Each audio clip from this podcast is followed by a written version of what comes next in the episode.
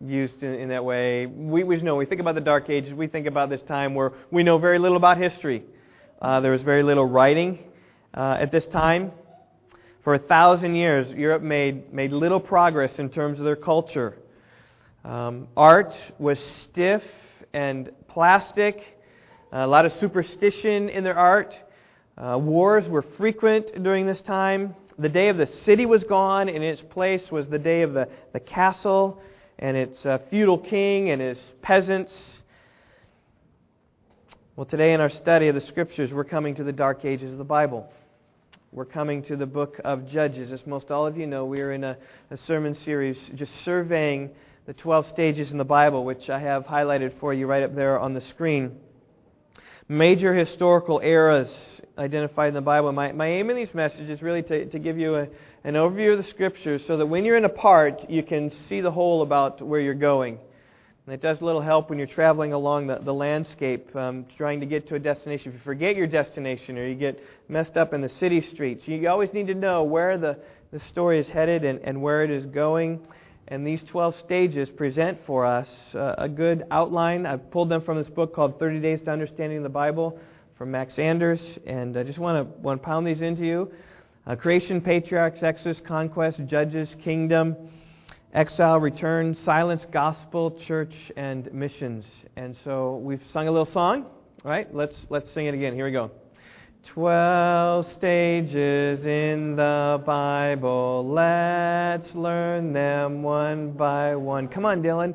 Creation, patriarchs, Exodus, conquest, judges, kingdom, exile, return, da da da da, da silence, gospel, Church and missions. All right.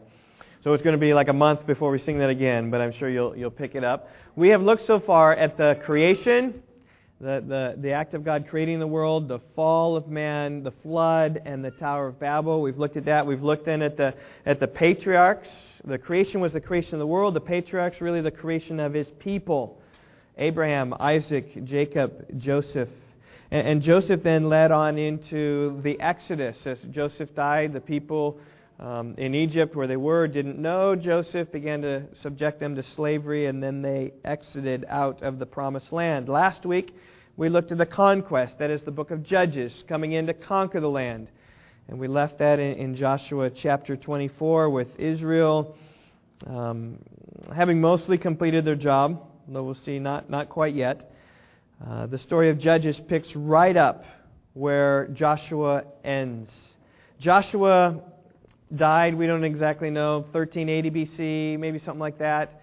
If you remember, the Exodus is 1400 BC. Abraham, 2000 BC. Exodus, 1400 BC. So Joshua died a little bit after that. The time of the judges span about 300 years until the time of, of Samuel, just before 1000 BC, before the time of the king, Saul. Or David is, is at 1000 BC. So it's, a, it's about 300 years, and it really forms a bridge between the conquest and the kingdoms which come, which we'll look at in a few weeks. The book of Judges is, without question, the strangest book in all the Bible. Joshua twi- dies twice in the book. It's kind of strange dying twice. In fact, he'd already died in Joshua, so Joshua is the guy who dies three times in the Bible. The heroes in this book are, are weak men.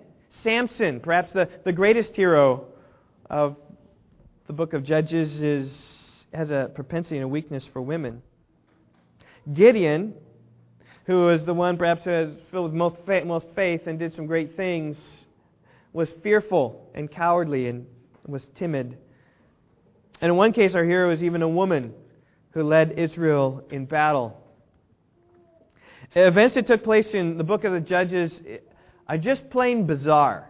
All right? I don't know what other word to use it, just bizarre. In chapter 1, the story is told of uh, Adoni Bezek. He's a king. And when he was captured, they tortured him by cutting off his thumbs and his big toes. You say, what? They cut off his thumbs and big toes. What a strange thing. Well, he had done that to 70 other kings, and so they just returned the favor on him. Like, whatever. On two occasions, his book mentions left handed people. I know my son's going, Yes! Here, cheer for the lefties. But nowhere else in the Bible they talk about left handed people. It's because lefties are so strange, right? Right, Asar? Uh, bizarre. Gideon tested the Lord by, by saying, Direct the dew in the morning with the fleece, let it be wet or let it be dry. Shamgar struck down 600 Philistines with an ox goad. You know that thing that you kind of you kind of slap a, an ox to keep, keep him going. 600 Philistines he, he killed with a stick with a bronze tip at the end of it. But Samson killed a lion barehanded. Killed a thousand men with the jawbone of a donkey. You know, this, this big club, I guess he used it. A thousand. Samson, this is a funny story. He, he tied two foxes together, put a torch on the back of them, and then say, run. And they're scurrying about and arguing, and, and they go and they, they light a field and burn the crops of the Philistines. Micah, here's, here's Israel, right? Micah places a shrine in his home and buys a Levite to be his own personal priest. Now, that is bizarre, especially in light of everything that we know of the Old Testament. We know of the law. Later, this priest was captured by the tribe of Dan, and they said, What's good for a person is good for us, the tribe. He'll be our priest for our tribe.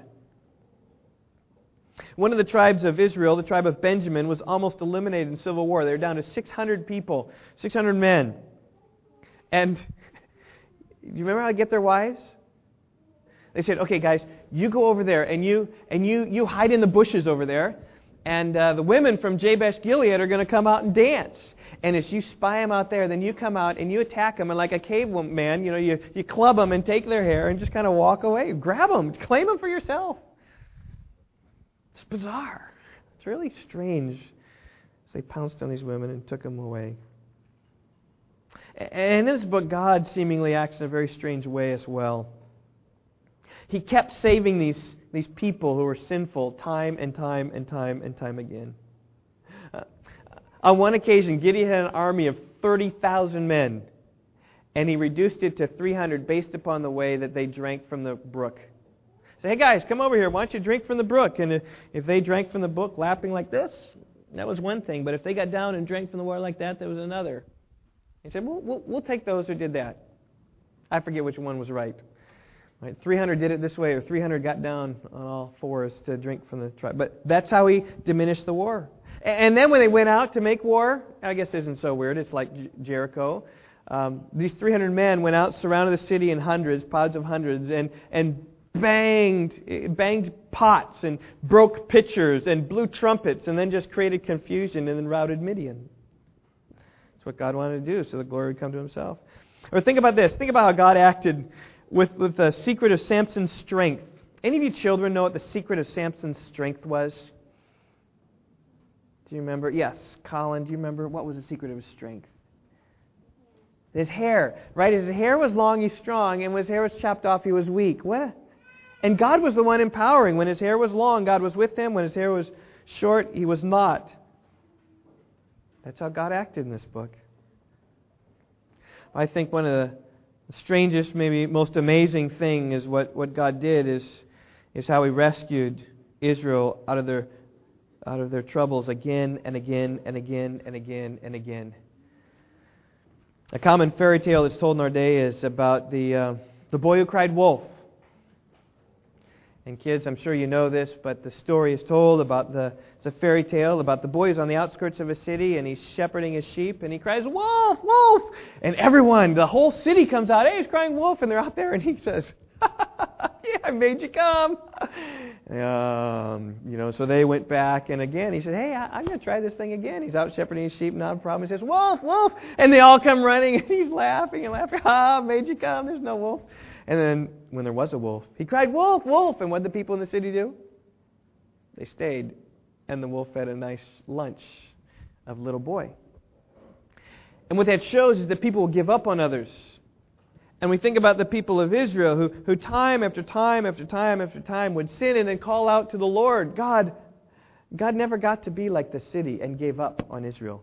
God came out again and again and again and again and again. And in some sense, you might say, well, it's kind of foolish of God. Doesn't He know what's going to happen? Yes, He knows it's going to happen, but it's to show the surpassing measure of His grace and kindness toward the people of God. That's what He does. To show His grace, to show His kindness. Uh, right, there, there are two themes that run through the book of Judges Israel sins and God saves. Israel sins and God saves. Israel sins and God saves. And it goes again and again, as simple as I can make it. Israel sins and God saves. The sins of Israel are much and they are strange. You know, from time to time you hear you hear um, news about some strange crime happening. You know, and I know I'm particularly intrigued by like how could someone do that? And it seems like every week there's some other bizarre crime that comes up that people say, "What? What was that?" You know, someone hid away, or a particular way that someone killed, or someone's disappearance, or you know, all these kind of things. Uh, strange, but I think that the crimes in Israel rival any of the strange things we are happening today. There's this king, Eglon, who was a very fat man, and Ehud, the left-handed judge. SR, he's your hero.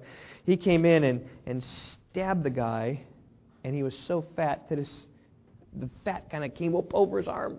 And he pulled out his arm, and the sword stayed there, and his bowels come running out. So, you know, the, the instrument of murder was right there on the victim. No searching. Maybe they couldn't find it because it was enveloped in all his fat. It's Like, strange. A Jael. It's a woman. Took a hammer and a, and a tent peg. And, and Sisera was, was hiding, and, and he was uh, down, exhausted. And she put this tent peg like this and clank, clank, clank, clank, right through his temple into the ground and shish kebabbed him into the ground to kill him. That would make the news today. Someone did that. Abimelech murdered 70 of his brothers. I mean, that is, that is mass genocide. 70. It's a lot of people. That would make the news. Jephthah sacrificed his daughter because of an oath he made. That would make the news. Child sacrifice. Man kills daughter because of a vow made to the Lord. How about this one? Judges 19, it tells about how a man's concubine cut up into 12 pieces, limb by limb, sent throughout all the territory of Israel. Right? So FedEx comes knocking at your door with a package, and you open up, say, "Oh, what's this? Oh, a bloody woman's leg." Twelve of these parcels were sent out throughout all of Israel. I mean, these, that would make the news. Bizarre, strange crimes. Judges is a is a strange book. The last verse of Judges says it very well. In those days there was no king in Israel. Everyone did what was right in his own eyes. And so they murdered, they deceived, they married multiple wives. They were adulterous. They betrayed their family. They were seduced. And I'm just talking about the leaders. I'm just talking about the judges did this. And as the leaders go, so go the people. It, it was not a bright time for Israel in these days. And so I, I hope you realize also that just with, uh, with the, the, strange, bizarre sin that takes place in the book of the Judges, it, don't take the things in Judges and say, oh, since he did it, we should do it. Eh, it is just strange to me that Gideon put out a fleece to kind of test the Lord. And people are like, oh, Gideon did it. I can put out a fleece. Like, don't you know? He put out a fleece in the book of Judges. Don't imitate Judges. God says, don't put the Lord your God to the test, which is exactly what Gideon was doing. God was gracious. Or a lot of evangelical feminists looked at Deborah. Deborah becomes this, this model woman, which is great. And, and, and you know, as I read about Deborah this week in Judges 4 and 5, I think she's a virtuous woman. I, you know, I, I think that she is a model and example, but I think it's wrong entirely to say, hey, look, Deborah, she judged the people of Israel. She led. It's okay to have leaders in the church today. And I'm like, you pull your example from Judges? Do you know what else happened in Judges? It's not the place to pull your examples. You look at Judges and say, wow, there's some really screwed up people. But God was gracious to them. Israel sinned and God saved. Israel sinned and God saved. And that's the message of the book of Judges. It's a dark time. It's a low point in Israel's history. Whereas Joshua is filled with conquest and progress and success, Judges is filled with defeat and decline and failure. In fact, that's what the first chapter is about. Once you, if you haven't done so already, open your Bibles to the book of Judges. I want to show you how the first chapter is all about their failures. Um, we're going to skip a lot of stuff as we obviously can and must. Um, but Judges chapter 1, verse 19 kind of starts this flow. Says, Now the Lord was with Judah, and they took possession of the hill country. Well and good. That's a, it's a good thing that they did. But they could not drive out the inhabitants of the valley because they had iron chariots. So they did not drive them out. They could not. And verse 20 says, They gave Hebron to Caleb as Moses had promised, and he drove out from there the three sons of Anak. And some of this is also told in, in Joshua as well, but that's what took place. Uh, verse 21, but the sons of Benjamin, so we've seen Judah failed, didn't drive everyone out. Verse 21, but the sons of Benjamin did not drive out the Jebusites who lived in Jerusalem. So the Jebusites have lived with the sons of Benjamin in Jerusalem to this day. Didn't drive them out. Verse 28, and we're going to start. We're going to see tribe after tribe after tribe. It came about when Israel became strong, they put the Canaanites to forced labor, but they did not drive them out completely. More of a summary. Ephraim, verse 29, did not drive out the Canaanites who were living in Gezer, so the Canaanites lived in Gezer among them. Verse 30. Zebulun, another tribe of Israel, did not drive out the inhabitants of Kitron or the inhabitants of Nahalal, so the Canaanites lived among them and became subject to forced labor. Verse 31 Asher did not drive out the inhabitants of Acco, or the inhabitants of Sidon, or of Ahlab, or of Achzib, or of Helba, or of Aphik, or of Rehob, wherever these places were. He did not drive them out. So the Asherites lived among the Canaanites, the inhabitants of land. 4, verse 32, they did not drive them out. Naphtali, same report. Naphtali did not drive out the inhabitants of Beth Shemesh, or the inhabitants of Bethanath, but lived among the Canaanites, the inhabitants of land the inhabitants of Beth Shemesh and Beth Anath became forced labor for them. And this was contrary to the commands of God. God told them, wipe them out, destroy them completely. It's a message of Joshua, and they failed. So, right from the start of Judges, we see it starting off as failure, and um, it goes downhill from there. Judges is not a, a bright book. It failed to take the land. And beginning in chapter 2, we see God addressing the situation the angel of the Lord came up from Gilgal to Bochim. More about that later. And he said, I brought you up out of Egypt. Think about this. I brought you up out of Egypt. That was the Exodus. I'm the powerful God that did that. And led you to the land which I swore to your fathers. There's the patriarchs tying together the patriarchs, the Exodus, the conquest. And as for you, you shall make. I'm sorry. Uh, and I said, I will never break my covenant with you. And that phrase there is the reason why God saves and why God saves and why God saves, because he will never break their covenant, his covenant with them. And as for you, you shall make no covenant with the inhabitants of the land. You shall tear down their altars, but you have not obeyed me. What is this you have done? It was clear what they were to do, and they didn't do it. And he just God is asking us now, what is it that you have done? Therefore, God says, I also said, I will not drive them out before you, but they will become as thorns in your sides, and their gods will become a snare to you. And that's why when we read in chapter 1 about all the, the people they didn't drive out, they didn't drive them out, didn't drive, but rather they stayed, rather they stayed, rather they stayed, they become then a snare to Israel. And Israel was living right next to the idolatrous people there in the land. Verse 4 When the angel of the Lord spoke these words to the sons of Israel, the people lifted up their voices and wept, and rightly so. Sorrowful for missed opportunities. They had opportunities and they failed. Therefore, they named the place Bochim, because that word there to weep. They lifted up their voices and wept. They baka, and Bochim is the Hebrew word for just weeping, is what it means. And they sacrificed to the Lord. These people understood their failures. It's not that they were deluded right from the start. They, they saw their sin, they saw their defeat, they saw their failure. In fact, that's what Judges is about. It's about it's about sin, it's about defeat, it's about failure. See, the history of Israel wasn't one of great smashing success. It's not like they, they went and conquered the land and everything is good and fine and dandy after that. No, the Bible is not, doesn't hide anything from us. The Bible shows us man and his sin and who he really is. And Judges is a story about a sinful and disobedient nation. It's a story of a nation to whom God is faithful to preserve even in the middle of their sin. And it, it goes back, I hope that you saw here in chapter 2, right, verse 1, that it goes back to the covenant that God made with Abraham. He chose this people for himself, and he'd be faithful to them. He's not going to wipe them out for the glory of his name and for his fame. He'll never break his covenant.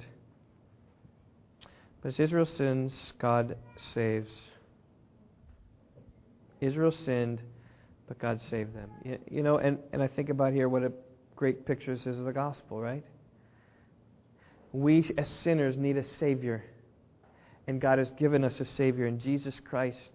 And throughout the book, as we read of, of God saving a sinful people, as they cry out to God, who's willing and ready to save them. I hope that you see just, just how that even foreshadows and anticipates Jesus. These people of Israel, they, just, they got in a desperate situation. They were oppressed, and they just they cried out to God for help, and God was ready and willing to save. And I say, Jesus Christ today is ready and willing to save all who call upon Him. You merely, merely need to cry out to Him. That's all these people did. And just as God came and helped them, God will come and help you. All of your trials, all your difficulties, all your pain, all your sin, you cry out to Him and He will be your help. It's the message of Judges. Well, um, I have two points this morning. The first is called this the cycle of the Judges. And really, this, this first point is an exposition of chapter 2, because chapter 2 sets up the, the paradigm, if you will, through which to see the whole rest of the book. And then we're going to try to zip through all 12 judges. Some of them will be very fast, but I just want to mention all of them so you see. But the, the book of Judges is structured, truck, structured around cycles. Structured, structured. Israel was distressed, and they cried out to the Lord. So God sent a judge to deliver them. And they were delivered. Sometimes they began to reform their ways. But when the judge died, Israel then neglected the Lord, turned again, followed after their wicked ways and were oppressed, oppressed again. And then they cried out again. And again, the Lord would ju- send a judge to deliver Israel, and Israel would have some political deliverance, and there would be peace in the land. And, and then after the judge died, they would go back to their old ways. A story about people will you ever learn?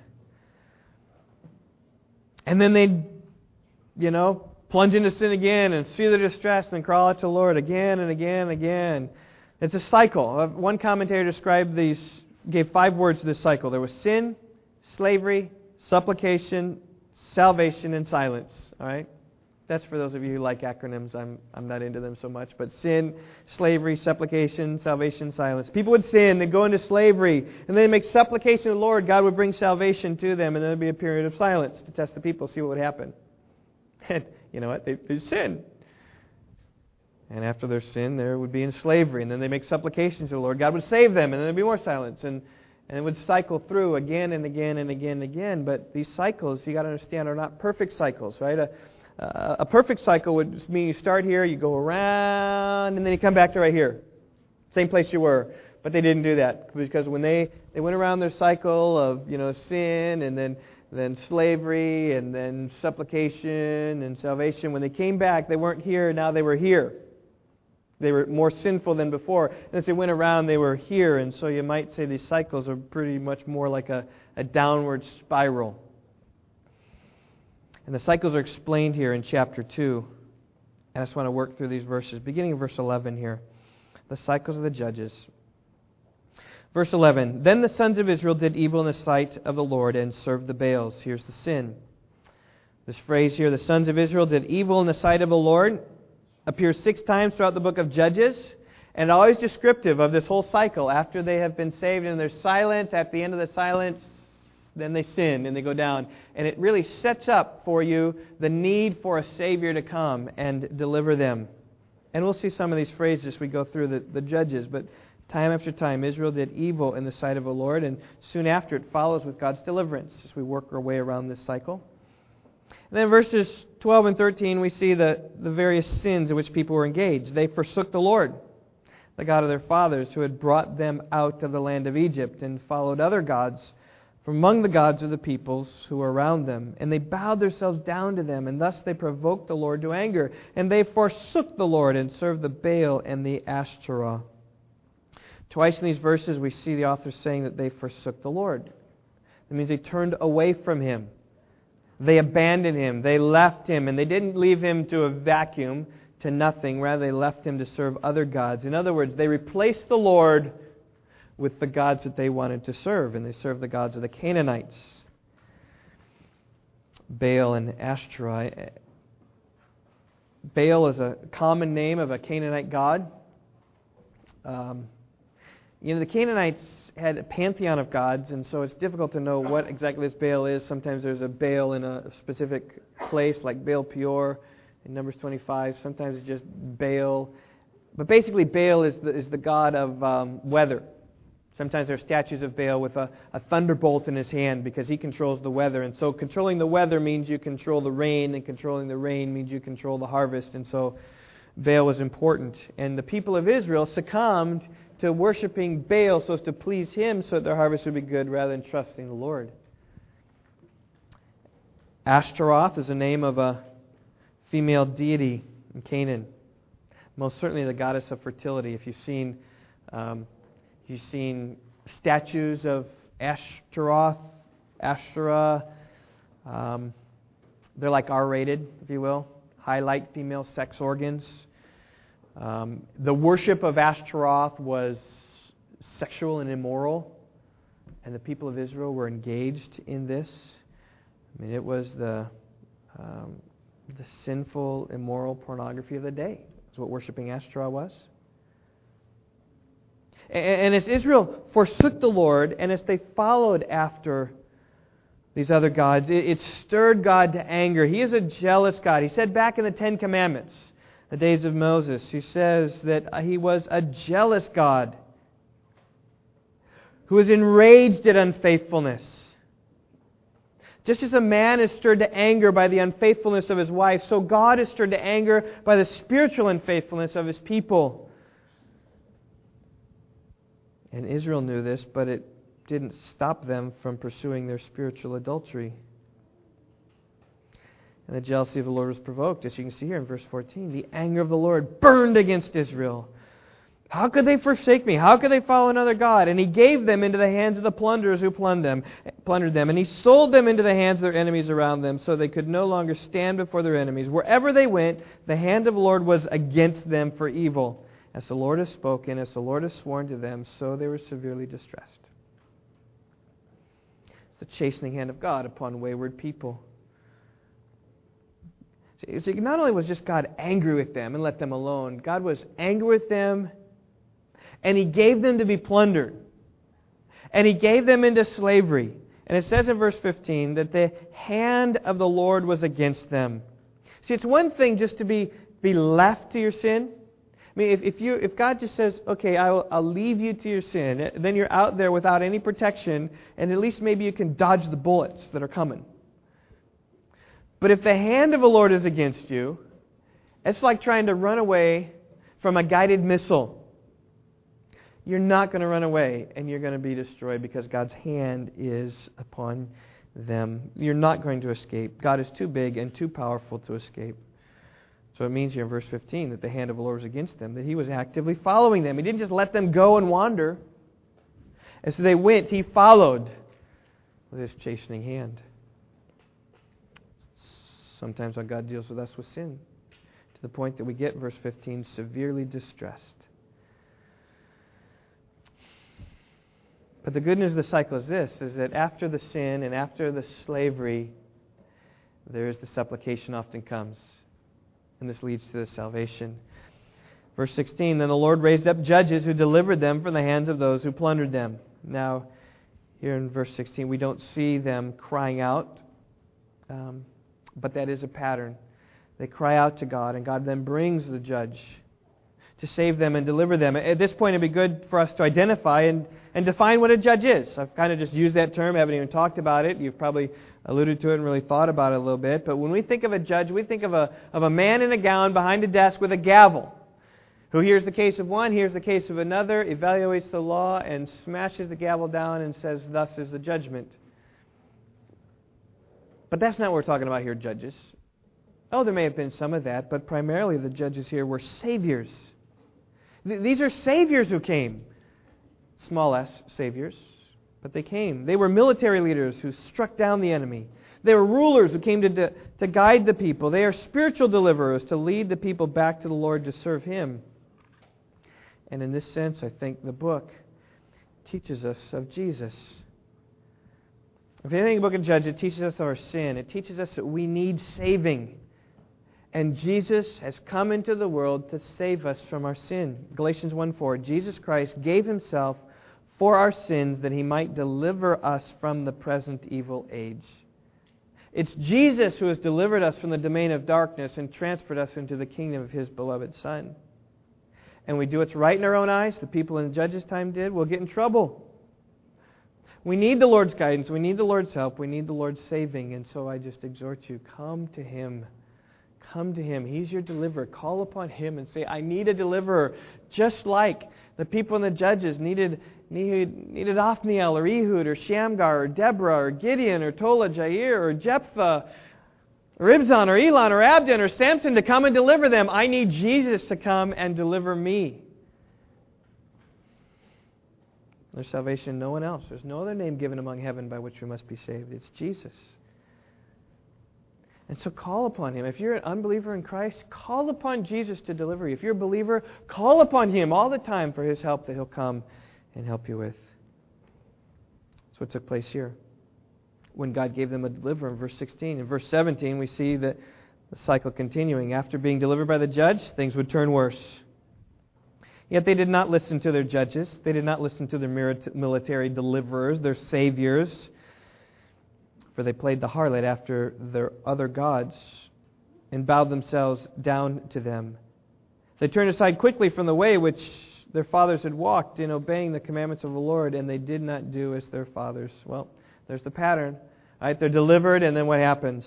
After they're they're saved and they go back in their own ways. They go into sin. And any reform that took place was always short lived because it went right back there. How appropriate is to right or right? Prone to wander, Lord, I feel it. Prone to leave the God I love. And, and that is the case of the judges, right? They're prone to wander. They're, for some reason, we are more prone to the Canaanite gods, as the people here were. And for some reason, we are more, more prone to the, the worldly riches or to the lust of our eyes or lust of the flesh than we are to Jesus.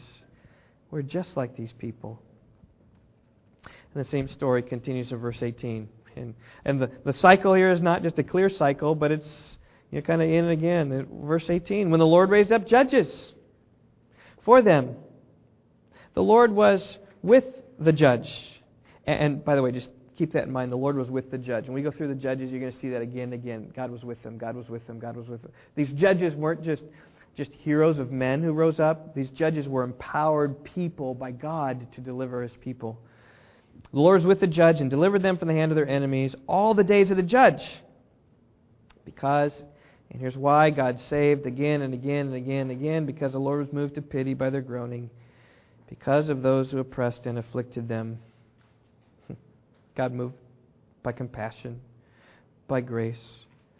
But it came about, verse 19, when the judge died, that they would turn back and act more corruptly than their fathers in following other gods to serve them and bow down to them. They did not abandon their practices or their stubborn ways.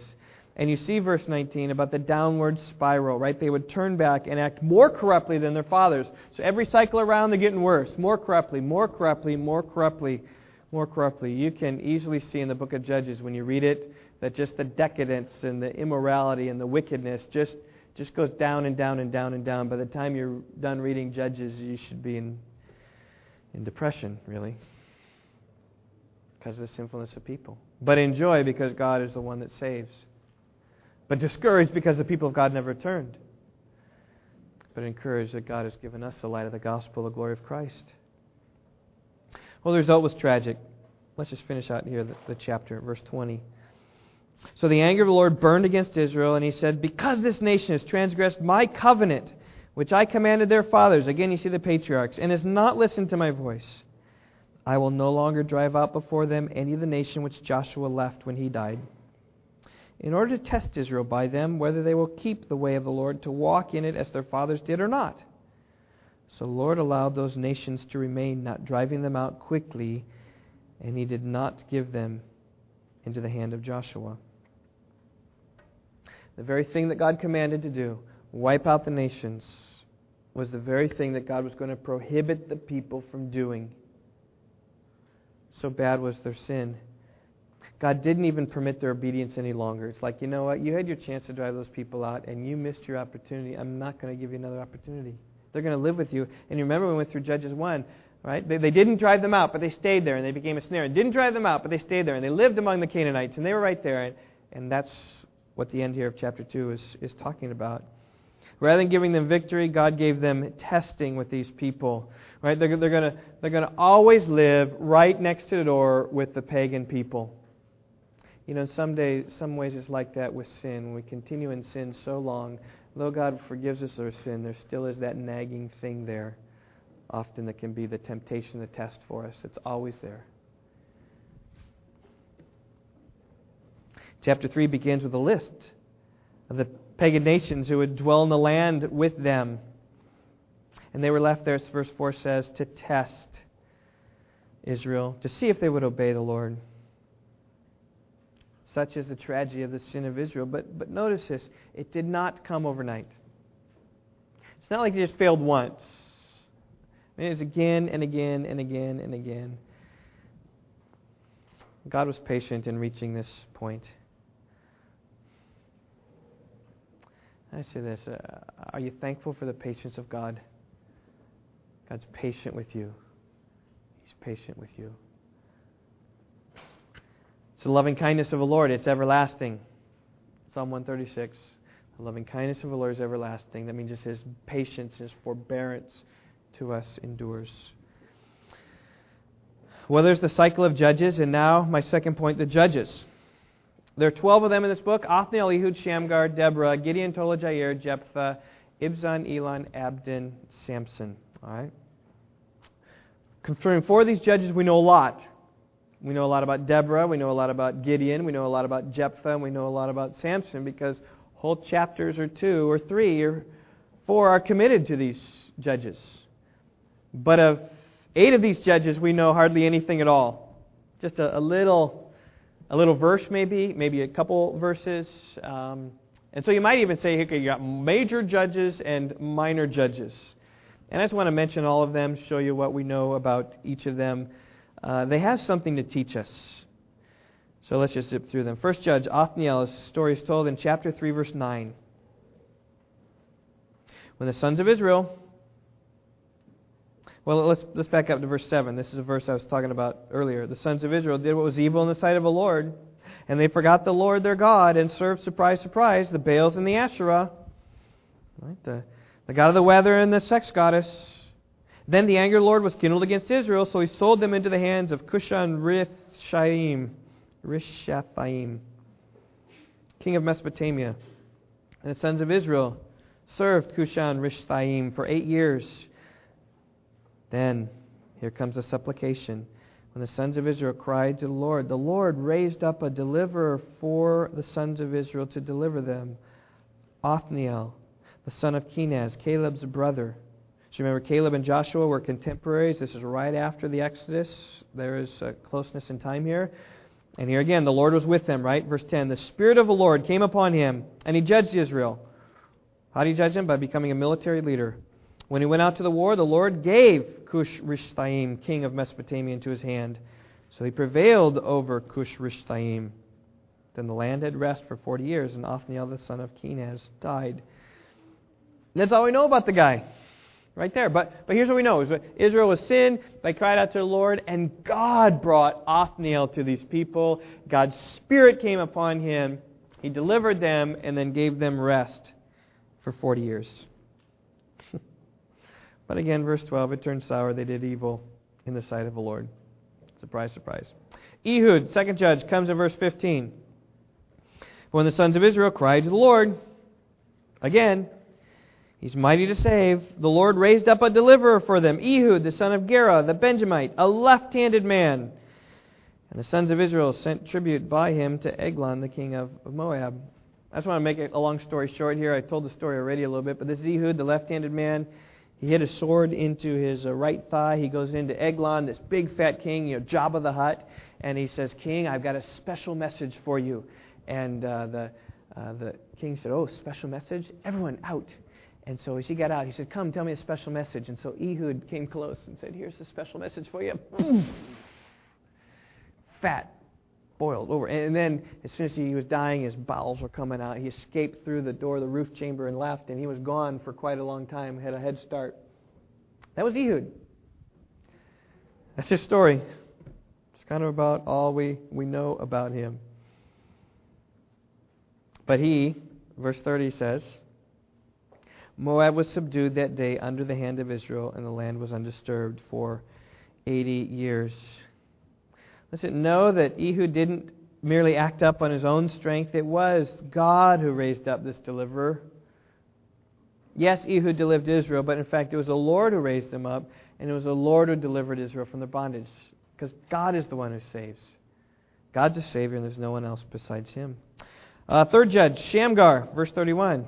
After him came Shamgar, the son of Anath, who struck down 600 Philistines with an ox goad, and he saved Israel. That's all we know about Shamgar. Some of this, verse 31, we need to read through the lines, but we know that he saved, Sham, saved Israel, and there why he was a judge. All right, let's go on. Deborah, her story is told in chapters 4 and 5. We can't read her whole account, but I'll give you the skinny of it. Chapter 4, verse 1. The sons of Israel again did evil in the sight of the Lord after Ehud died. Okay, it is amazing. Again, we see Israel crying to the Lord. Verse 3 The sons of Israel cried to the Lord because this king, Sisera, had 900 iron chariots, and he opposed the sons of Israel severely for 20 years. So for 20 years they were oppressed, and finally they called out to the Lord. They cried out to him. And so God spoke through Deborah, the prophetess, as she's identified there in verse 4, who gave them military orders to go up and defeat Sisera. And I do believe that there was some measure here about um, um, just her submission. And she said to Barak, who was the commander of the army, he said, Go, as it says here in verse 6, go and march to Mount Tabor, you and 10,000 men. And Barak said, uh, verse 8, I'll go if you go, but if you won't go, I'm not going. I think he's a coward of a man. And Deborah says, Okay, I'll go. You know, so even here you see her reluctance a little bit, but I believe she was a godly godly woman in touch with the Lord. And uh, this is the whole story about Sisera and you know Deborah. Uh, uh, Barak was was going, and and I want you to see what Deborah said here, and just how much the Lord was with Deborah and the people of Israel, and particularly with Barak. Verse 14 Deborah said to Barak, Arise, for this is the day that the Lord has given Sisera into your hands. Behold, the Lord has gone out before you. Who is delivering Sisera from the hands of the Israelites. Who is it? It's God who's doing it. Yes, it's through Barak. God is saving, but Barak is the means of that. And then it says in verse 15 the Lord routed Sisera and all his army and all his chariots to the edge of the sword. And then Sisera alighted from his chariot and fled away on foot. So here you got his army is defeated, you know, and this is Saddam Hussein hiding in his pit, right? And this is Sisera running off. And Barak then is chasing him. Eventually, he he came to the tent of Jael, hid under a rug, and verse 21 speaks about his end, where Jael, Heber's wife, took a tent peg, seized the hammer in her hand, went secretly to him, drove the tent peg into his temple, went through into the ground, for she was sound, he was sound asleep and exhausted, and so he died. And there was God routing Sisera, giving them freedom. Chapter 5 contains a song of victory written, I believe, by both Deborah and Barak. It's called their song. Um, Deborah is talking about how she wrote it, verse 7, until I arose, until I, Deborah, arose, a mother in Israel. And the story of Deborah is the story of all the judges. Israel was sinning, but God was saving. Israel was sinning, but God was saving. Verse 14 and verse 15 speaks about how God was saving. Hope the point's clear. Uh, let's go to Gideon. So we kind of march on. He's the fifth judge. His story is told in chapter 6, 7, and 8. And again, look how the story of Gideon starts. Chapter 6, verse 1. Then the sons of Israel did what was evil in the sight of the Lord. the Lord gave them into the hands of Midian for seven years. Same story. Israel sins, and so God gives them into the hands of others. They need saving, which is what God does. He's in the business of saving. In verse 7, when we see the sons of Israel crying out to the Lord on account of Midian, verse 8, the Lord sent a prophet to the sons of Israel and told them uh, of how they'd been unfaithful to him. That's verses 8 through 10. By his grace, God still saves them. Saves them through a man called Gideon, who is introduced in verse 11. Gideon's a lot like Moses. He's very reluctant. And his reluctance shows that it's God who saves. That's my point. The angel of the Lord, verse 12, appeared to him and said, The Lord is with you, O valiant warrior. And then Gideon said to him, Oh Lord, if the Lord is with us, why then has all this happened to us? Why is it that Midian rules over us? And where are all his miracles which our fathers did, told us about, saying, Did not the Lord bring us up from the land of Egypt? But now the Lord has abandoned us and given us into the hand of Midian. And the Lord looked at him and said, Go in this your strength and deliver Israel from the hand of Midian. Have I not sent you? Right? I'm sending you. I will be your strength. Don't go in your own strength, go in my strength. And he said, verse 15, Oh Lord, how shall I deliver Israel? Just like Moses. I'm weak, I can't speak. Behold, my family is the least in Manasseh, and I am the youngest in my father's house. God said, Surely I will be with you, and you shall defeat Midian as one man. And then follows there in verses um, 17 and following, God shows him a sign. And uh, the sign is basically a sign of um, spontaneous combustion. He puts out some um, bread and some meat upon a rock, and the angel of the Lord burns it in his sight. He says, Oh, okay. But, but Gideon is, is a man who is, who is fearful. He's a man who lacked courage, and still God used him. And, and in my study this week, I found a special encouragement in Gideon, just because he was fearful and timid, and God used him. His spirit was upon him, as it says in verse 34. He was fearful. And in fact, let me show you a few instances where he was fearful. Look at verse 25. God says to him, Take your father's bull and a second bull, seven years old, and pull down the altar of Baal, which belongs to your father, and cut down the Asherah that's beside it and build an altar to the Lord your God on top of the stronghold in an orderly manner, and take the second bull and offer a burnt offering of the wood of the Asherah, which you shall cut down. It's like, okay, your father's got this altar to the Asherah. You know, you just you just dismantle that thing. This altar is probably pretty big. You dismantle that thing, build a proper altar to the Lord, sacrifice a bull on it. So go ahead and do that. And look what Gideon did. Then Gideon took ten men of his servants and did as the Lord had spoken to him. And because he was too afraid of his father's household, right? And the men of the city to do it. By day, he did it by night. He did it like incognito at night so nobody would know what was happening. Because he, he, was, he was a scaredy cat, was Gideon. Well, that went on, and, and things went well there, and then he called them again to go up, and that's the whole sign of the fleece that he gives here at the end of chapter 6. He says, oh, God, uh, if you're really with me, I put this fleece out at night and I'm going to go to sleep and make it wet in the morning. And he goes out and there's dew all over. And It's like, oh, well, it was wet. And he wrung out the dew. He says, okay. And he says, okay, well, God, if you're really with me, put the dew out and, and let, let the dew be all over, but not on the fleece. like, surely I'll be able to get out of this one this time. And he comes back and it's dry and all the ground's wet. Clearly miraculous. And Gideon, you'd think that he would be emboldened, right? But he's got 30,000 men. And the Lord said to Gideon, chapter 7, verse 2, The people who are with you are too many for me to give you into their hands. For Israel become boastful, saying, My power has delivered me. And so he reduced it down to 300 men by the way they drank water. and then, then look, look, at, look at his fear here in verse 9.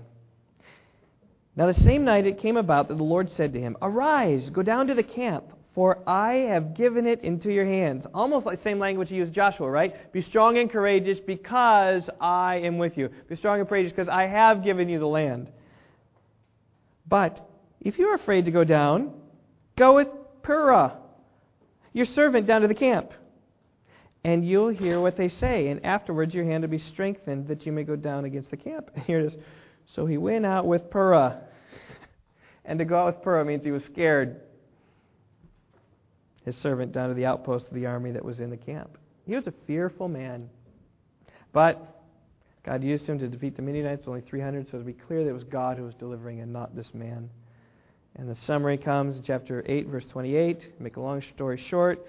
So Midian was subdued before the sons of Israel. They did not lift up their heads anymore, and the land was undisturbed for 40 years in the days of Gideon. God saved Israel through Gideon. God is a saving God. The next judge comes in chapter 10. We're hitting number 6, so we're going to start flying. This is Tola. Now, just let me say, some people say Abimelech's a, a judge, chapter 9. There's debate about that. So some have 13 judges, not 12 judges. That's okay. We're going to we're going to skip him because it never says he was a judge like it says the others, but he may be. It's it's hard. It doesn't really matter. Verse 10, chapter, chapter 10, verse 1. Now after Abimelech died, Tola, the son of Pua, the son of Dodo, okay, Grandpa Dodo, a man of Issachar, arose to save Israel. He lived in Shamir, in the hill country of Ephraim. He judged Israel 23 years, and he died and buried in Shamir. Okay, that's all we know about Tola. He was a judge, saved Israel. It's the purpose. God brought him. Next judge, Jair. We're flying now. Verse 3. After him, Jair the Gileadite rose and judged Israel 22 years. He had 30 sons who rode on 30 donkeys. They had 30 cities in the land of Gilead that are called Havot Jair to this day, and Jair died and was buried in Kamon. That's Jair. Um, and then before we get to our eighth judge, or some call it the ninth judge, there's kind of this, this reprieve, again, recycling through about the, the, the sin of Israel. Verse 6 The sons of Israel again did evil in the sight of the Lord, served other Baals and the Ashtoreth, the gods of Aram, the gods of Sidon, the gods of Moab, the gods of the sons of Ammon, and the gods of the Philistines. Thus they forsook the Lord and did not serve him it sounds like chapter 2. The anger of the Lord burned against Israel. He stood and he sold them into the hands of the Philistines, into the hands of the sons of Ammon. And again, same old, same old. Verse 10 Then the sons of Israel cried out to the Lord, saying, We have sinned against you, for indeed we have forsaken our God and served the Baals. The Lord said to the sons of Israel, Did I not deliver you from the Egyptians, the Amorites, the sons of Ammon, the Philistines? Also, when the Sidonians and the Amalekites and the Maonites oppressed you, you cried out to me, and I delivered you from their hands. Yet you have forsaken me and served other gods.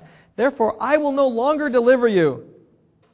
Go and cry out to the gods which you've chosen. See if they'll save you. Let them deliver you in time of distress. But the sons of Israel said to the Lord, We have sinned. Do to us whatever seems good to you. Only please deliver us this day. And so God, in His grace, served them, saved them. They put away the foreign gods from among them and served the Lord. He could bear the misery of Israel no longer. So he brought up another judge, Jephthah. All right, are you with me? Okay, let's, let's keep going. Let's get through Jeph, Jephthah. Jephthah 11. But again, in chapter 10, it's kind of a reprieve. Just cycle again of sin. And, and even at this point, you see God saying, It's no use. You're just going to turn away again. Say, Please, God, help us. And he says, Okay. Jephthah. Now, he was called a valiant warrior in verse 1. He fought against Ammon, who was oppress, oppressing Israel at the time. The source of strength wasn't himself. Okay? It was someone else. It was the Lord. Verse 29 The Spirit of the Lord came upon Jephthah. And that's the key to all these judges, that God was with these judges. The Spirit of the Lord came upon them. It was the Lord. But Jephthah made a tragic mistake in verse 30. Jephthah made a vow to the Lord and said, If you will indeed give the sons of Ammon into my hand, then it shall be that whatever comes out of the doors of my house to meet me when I return in peace from the sons of Ammon, it shall be the Lord's, and I will offer it up as a burnt offering. Now, such an offering sounds fine. It's, he's dealing with God, okay?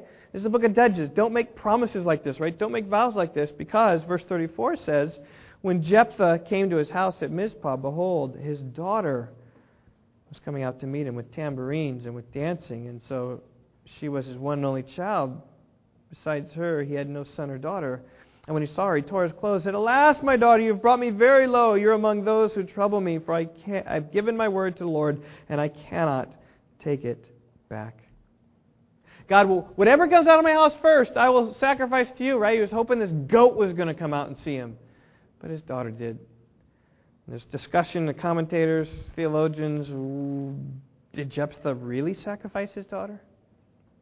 And I think, in light of the strangeness, the context of Judges, I think it's best to say he, he sure did. He sacrificed his daughter. His tragic mistake was he kept his vow that he never should have made. It's better to break your vow than to do a wrong thing. Because he compounded his error. That's the book of Judges. Strange events. All right, the end of chapter 12. Three more judges Ibzan, Elon, and Abdon. Real fast. Now, Ibzan of Bethlehem judged Israel after him. And he had thirty sons and thirty daughters, whom he gave in marriage outside the family. And he brought in thirty daughters from outside of his sons. He judged Israel seven years. Then Ibzan died and was buried in Bethlehem. Not very remarkable. Elon, verse 11. Now Elon the Zebulonite judged Israel after him, and he judged Israel ten years. And then Elon the Zebulonite died and was buried at Aijalon in the land of Zebulun. That's all we know about him. Though, you know, I think if we knew more about these men, it could be that they are like the Samsons and the Gideons and the Deborahs, you know, elaborating more upon their life and more than they do. Everyone has an interesting history. It's just we don't know about them. God has hidden that from us, which is okay. Uh, we're talking judge number 11. Now, Abdon, the son of Hillel, the Pirathonite, judged Israel after him. He had 40 sons and 30 grandsons who rode on 70 donkeys. Now, by the way, all these sons and all these daughters we see, what's it showing? These people are involved in polygamy. All right, it's kind of a, it's got to be an assumption unless you got some mighty women there. Forty sons, thirty grandsons, rode on seventy donkeys. He judged Israel eight years, and then Abdon, the son of Hillel, the Pirathonite, died, and he was buried at Pirathon in the land of Ephraim in the hill country of the Amalekites. That's all we know about him. And now we come to the last and most famous of the judges, Samson. And for the sake of time, I think I'll just zip through the, the story of Samson. But his story covers four chapters 13, 14, 15, and 16. It starts off like everyone else does.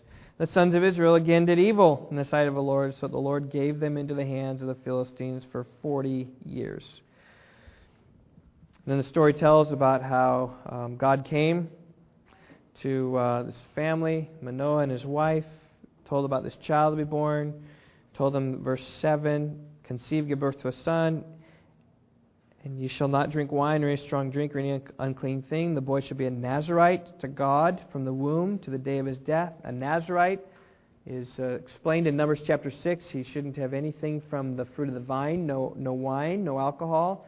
He shouldn't have a razor touch his head, and he shouldn't touch dead people. That's all. That's why Samson's hair was so long, is because he was a Nazarite. Anyway, he was born, verse 24, identified as Samson, grew up, the Lord blessed him, and we see Samson driven by lust. Chapter 14, verse 1 Samson went down to Timnah, saw a woman in Timnah, one of the daughters of the Philistines. So he came back and told his father and mother, I saw a woman in Timnah, one of the daughters of the Philistines. Now, therefore, get her for me as a wife. This is right, Veruca Salt. I want what I want, and I want it now. That's who Samson was, driven by his lust. Samson got his wife, but she deceived him, verse 16, about this riddle. And then, bizarre, um, he killed 30 of these people who had betrayed him, and uh, then his wife was given away. It says in verse 20 Samson's wife was given to a companion who had been his friend. He did not like that, so he took vengeance on the Philistines. That's with this fox thing I told you about earlier. But through all of this, chapter 15, verse 14, the the Spirit of the Lord was upon him. You know, it just shows also, this might be encouragement. God uses unrighteous people to accomplish his purpose. Samson is not the most righteous person, but God used him, and he can use us. If he can use Samson, he can use any of us. Sure, Samson was a beast, but he was a sinful beast. He killed a thousand with a jawbone, what it says in verse 15. He was womanizing in chapter 16 verses 1 through 3. he went to Gaza and saw a harlot there and went into her. So he's carousing with the prostitutes there. Then eventually he loves Delilah, some other woman, in verse 4. And then you know the story about how Delilah then deceived her, him. He was on her lap and he was caressing her him and just said, "What's the secret of your strength?" And you know, he, he told a lie a couple times and just deceived her. And she, she's wanting to figure out the strength so he can, she can deliver him into the hands of the Philistines, into the hands of the enemies, right, who she was ally, allied with. And then, talking about manipulation, verse 15. Then she said to him, How can you say I love you when your heart is not with me? You've deceived me three times. You've not told me where your great strength is. Like, you're a deceiver. That's why I deceive. So you got deception going on back and forth, this whole thing. But eventually, then he was deceived by Delilah. Like, they cut off his head. He went out to get the Philistines, but verse 21, they, the, the verse 20, the Lord had departed. Right? We see, we see that the, the judge is strong when the God's there, but if the Lord departs, they have no strength. Because these aren't just human saviors, these are divine saviors, human means that God uses to save. And then verse 21 the Philistines seized him, gouged out his eyes, brought him to Gaza, put him in bronze chains, and he was a grinder in the prison. Well, his hair grew back, he regained his strength, and then he pushed down the, uh, the, the pillars of the temple, killed 3,000 Philistines. More in his death died than in his whole life. Story of Samson, not a not a great life, but a life that God used to help deliver the people from the Philistines. Um, he was certainly strong and mighty. And we're going to stop there because it's the end of the Judges, though we could go into more debauchery here about um, this personal priest and things like that. But I want to take you to one last verse, if you bear with me. Just one last verse. Hebrews chapter 11, verse 32.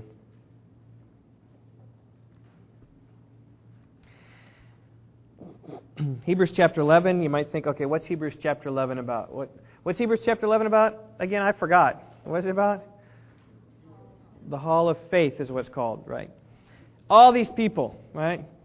Starting with Cain, eh, with Abel, and, and going to Noah, and going to Abraham, and going to Sarah, and then going to Isaac, and Jacob, and Joseph, and continuing on there down into Moses, and continuing down to other people about the Rahab and others. And he gets down here, verse 32, and he says, What more shall I say? For time will fail me if I tell of Gideon, Barak, Samson, Jephthah.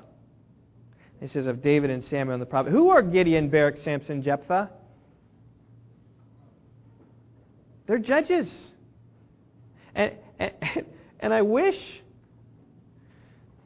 I wish the preacher in Hebrews would have gone 10 minutes long like I am today because we would have heard more about what he thought about Gideon, Barak, Samson, Jephthah. And he says, Time with family, if I tell of Samuel and David and the prophets, okay, that's, that's for the kings, okay, in the exile. That's for weeks to come. But, but it is uh, amazing here that even in the midst of this book, that we have people who are weak in their faith, timid like Gideon, a womanizer like Samson, a foolish man like Jephthah, a wimp like Barak, and yet they had faith.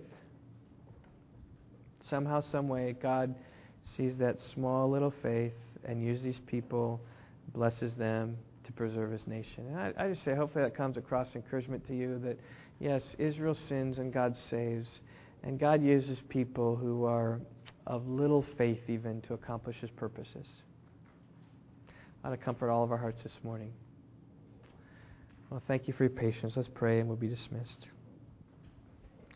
Lord, I pray that you would help us to know the story of the Bible and the story of the judges that Israel sins and you save. And uh, we thank you that though we have sinned, though we were dead in our transgressions and sin, but God made us alive together with him. God, what a glorious thing it is that you have made us alive together with Christ. It's by grace we've been saved through faith. Oh God, that, that faith may be small, but it is God given and would plead that you would give us more. Help our unbelief. Help our faith to grow large in you, that we might live righteous lives, that you might delight to use us um, for your purposes. Um, these are dark days for the people of Israel, and I pray as we look back look forward even to the kingdom, those are brighter days. When you set a king upon your throne, but he's only a picture of the greater king. And may that encourage our, our hearts and stimulate them to worship you. We thank you for this day, this Lord's Day you've given to us. May we go in peace. May you bless us and encourage us. In Jesus' name, amen. Great. You are dismissed. Have a, have a great Lord's Day. I'm going to meet the children right up here.